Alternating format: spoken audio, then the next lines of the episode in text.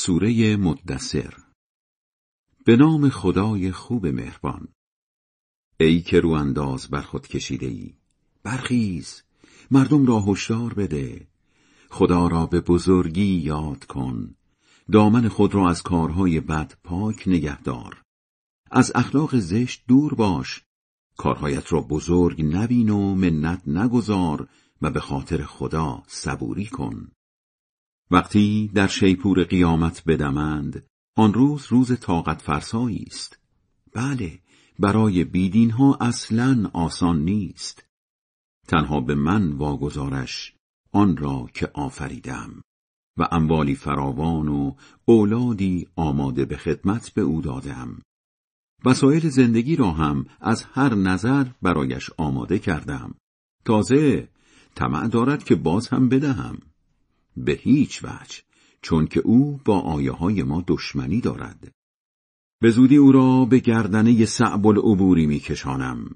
برای دشمنی با حق فکر کرد و سبک سنگین کرد. مرگ بر او چه موزیانه عمل کرد. باز هم مرگ بر او چه موزیانه عمل کرد. نگاهی مرموز انداخت. بعد اخم کرد و چهره در هم کشید و از درون به حق پشت پا زد و تکبر کرد. پس ادعایش را این طور بیان کرد. این قرآن فقط حرفهای سهرامیز است برگرفته از جادوگران گذشته. این گفتار بشر است و بس. به زودی او را در دریای مذاب محو می کنم چه میدانی آن دریای مذاب چیست؟ دائم زرش کش می کند و دست بردار هم نیست و حسابی برای بشر خودنمایی می کند. نوزده نفر هم مأمور آنند. مأموران این آتش را فقط از فرشته ها انتخاب کرده ایم. از تعدادشان هم خبر داده ایم. فقط برای امتحان بیدین ها تا اهل کتاب با دیدن همین مطلب در تورات و انجیل به حقانیت قرآن پی ببرند و مسلمان ها ایمانشان را بیشتر کنند.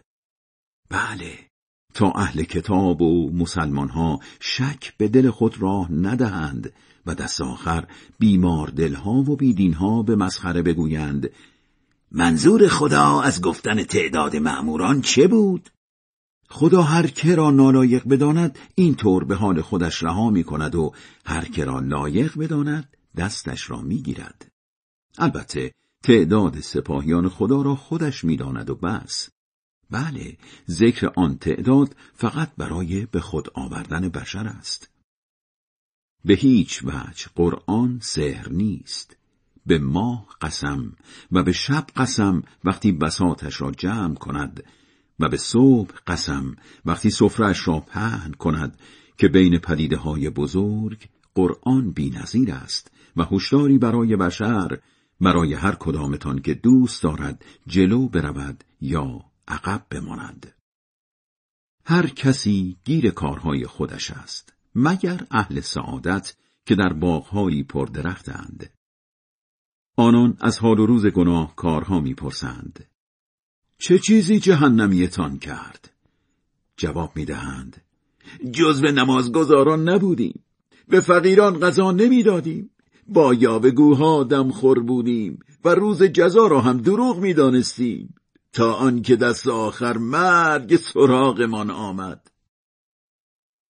برای همین پادرمیانی شفاعت کنندگان هم به دردشان نمی‌خورد. چشان شده که از یادآوری های قرآن رو گردانند؟ انگار خرانی رم کردند که از مقابل شیری در رفتند. نکند هر کدامشان توقع دارد کتابی اختصاصی از طرف خدا به او بدهند. به هیچ وجه بلکه در واقع از آخرت نمی ترسند. بله به هیچ وجه چون همین قرآن برای به خود آمدن کافی است. پس هر کس بخواهد با آن به خودش می آید.